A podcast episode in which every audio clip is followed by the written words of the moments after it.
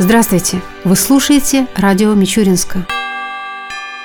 На этой неделе наш знаменитый ученый, доктор сельскохозяйственных наук, профессор, академик Российской академии наук, почетный гражданин города Мичуринска Владимир Гудковский отметил 80-летний юбилей. В этот день в научно-выставочном центре Мичуринска-Наукограда состоялось расширенное заседание ученого совета Федерального научного центра, на котором чествовали юбиляра. Владимира Гудковского поздравили губернатор Тамбовской области Александр Никитин, глава города Александр Кузнецов, директор Федерального научного центра Михаил Акимов, депутаты, представители научного сообщества, руководители крупнейших сельскохозяйственных предприятий и многие другие. Глава региона также вручил Владимиру Александровичу золотую медаль Министерства сельского хозяйства за вклад в развитие агропромышленного комплекса России. Напомним, что основная область научной деятельности Владимира Гудковского – это возможность длительного хранения и доведения до потребителя плодов и овощей с сохранением всех полезных микроэлементов и вкусовых качеств. Итогом многолетних комплексных исследований стала система хранения плодов в обычной и регулируемой атмосферах, используемая сейчас во многих крупных специализированных хозяйствах России.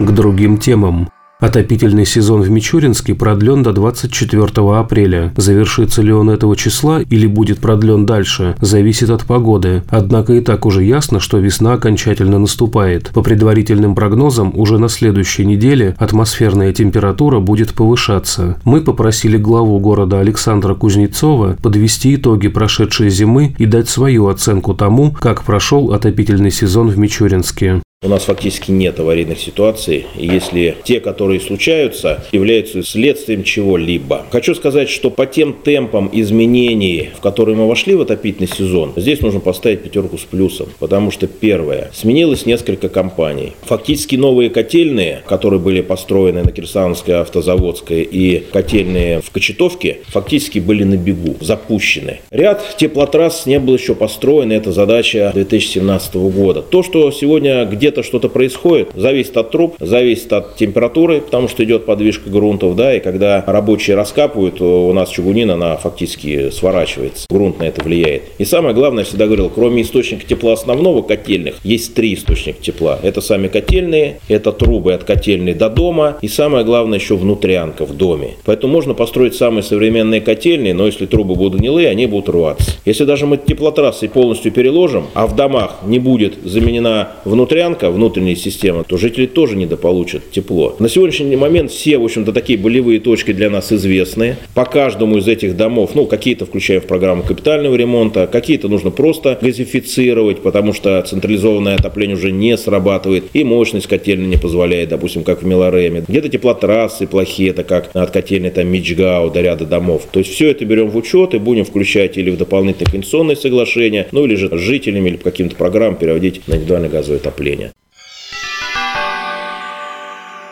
В Мичуринске на пересечении улиц Тамбовской и Герасимова в не так давно благоустроенном сквере появилась новая липовая аллея. Ее закладка была организована редакцией газеты «Мичуринская правда» в честь 100-летнего юбилея издания. Эту идею поддержали глава города Александр Кузнецов и глава администрации Мичуринского района Галина Шуманаева, которые лично поучаствовали в посадке деревьев. Здесь же был открыт закладной камень с памятной надписью. Прежде чем представить его на всеобщее обозрение, Александр Кузнецов обратился к собравшимся. Любое благое начинание, оно заслуживает поддержки, тем более все, что касается посадки деревьев. Хочу сказать, что сейчас идет месячник по благоустройству, в котором принимают участие коллективы жителей города с разной энергией, стоит сказать. Но тем не менее, принято такое решение. Более 100 яблонь посадить на территории города. Сейчас, может быть, доведем это количество до 500 и пригласим каждого желающего жителя, организацию с неким таким девизом «Посади свое дерево». И вот первой такой ласточкой является у нас как раз редакция нашей газеты в рамках того юбилея, значимого для нашего города, который не празднует 100-летие. Поэтому очень хочется, чтобы на страницах данной газеты жители города узнавали о истории, о тех событиях, которые у нас в городе происходят, и, соответственно, о тех людях, которые в нашем городе живут. У нас работы здесь очень много в городе. Надеюсь, в ближайшее время и качество остановочных павильонов, которые будут рассказывать в том числе об исторических страницах нашего города, также появится здесь. Ну а редакции хочется пожелать интересных статей, рассказов, хороших читателей, чтобы на этих лавочках, дома, в автомобилях где-то могли развернуть газету, ну и почитать все то, что пишут ваши корреспонденты. Поэтому в добрый путь, и, надеюсь, деревьев на территории города у нас будет как можно больше.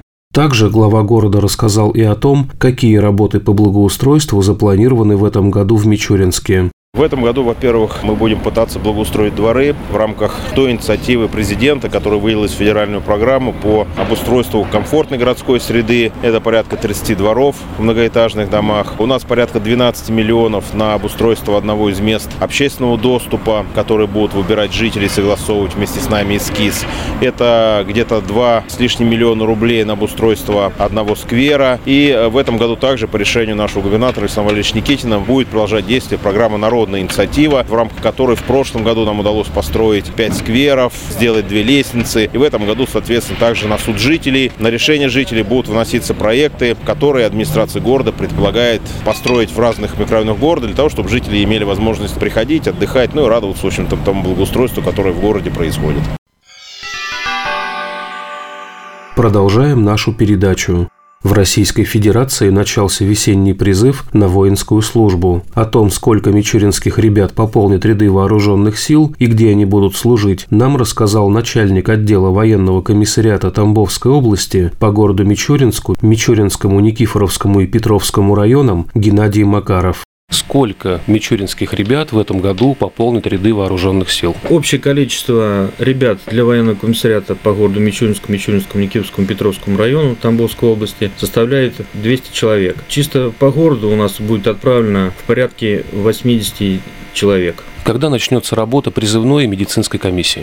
Весенняя призывная кампания начинается с 1 апреля и продолжится до 15 июля. Призывные кампании начали работать с 3 апреля. Город у нас будет проходить призывную комиссию с 17 апреля. Когда планируются первые отправки в войска? Первые отправки вооруженные силы планируются у нас с 18 апреля и продолжатся по 15 июля. Наши ребята будут проходить военную службу в Западном военном округе. Это Северный флот, Северодвинский город, Североморск. Есть у нас войска, которые отправляем мы непосредственно в Нацгвардию. То есть ребята будут проходить военную службу в Москве, Подмосковье, Волгограде. Также будут направлены ребята у нас ракетные войска стратегического назначения, сухопутные войска, которые расположены в Западном военном округе. Поступают ли в адрес военного комиссариата города Мичуринска положительные отзывы о наших ребятах, которые на данный момент проходят воинскую службу?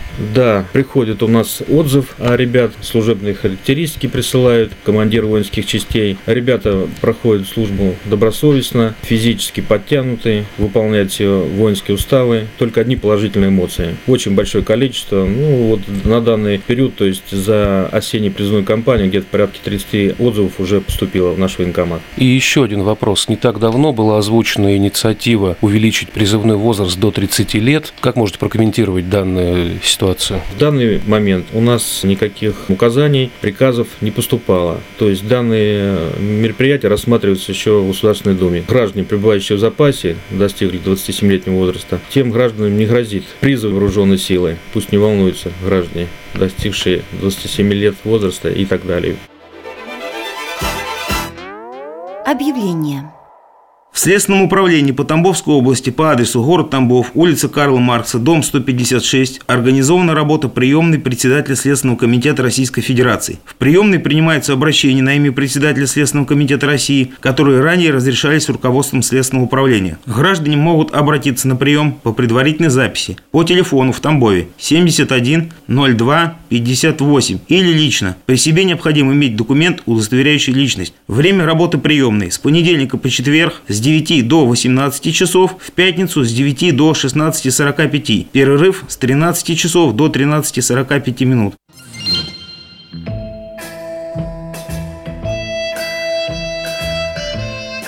В завершение передачи о погоде в выходные дни. По данным Гидрометцентра России, в субботу и воскресенье в Мичуринске днем будет 8-10 градусов со знаком «плюс», ночью около 0 градусов. Согласно прогнозу, в эти дни высока вероятность осадков. Ветер ожидается южный, умеренный, до 5 метров в секунду.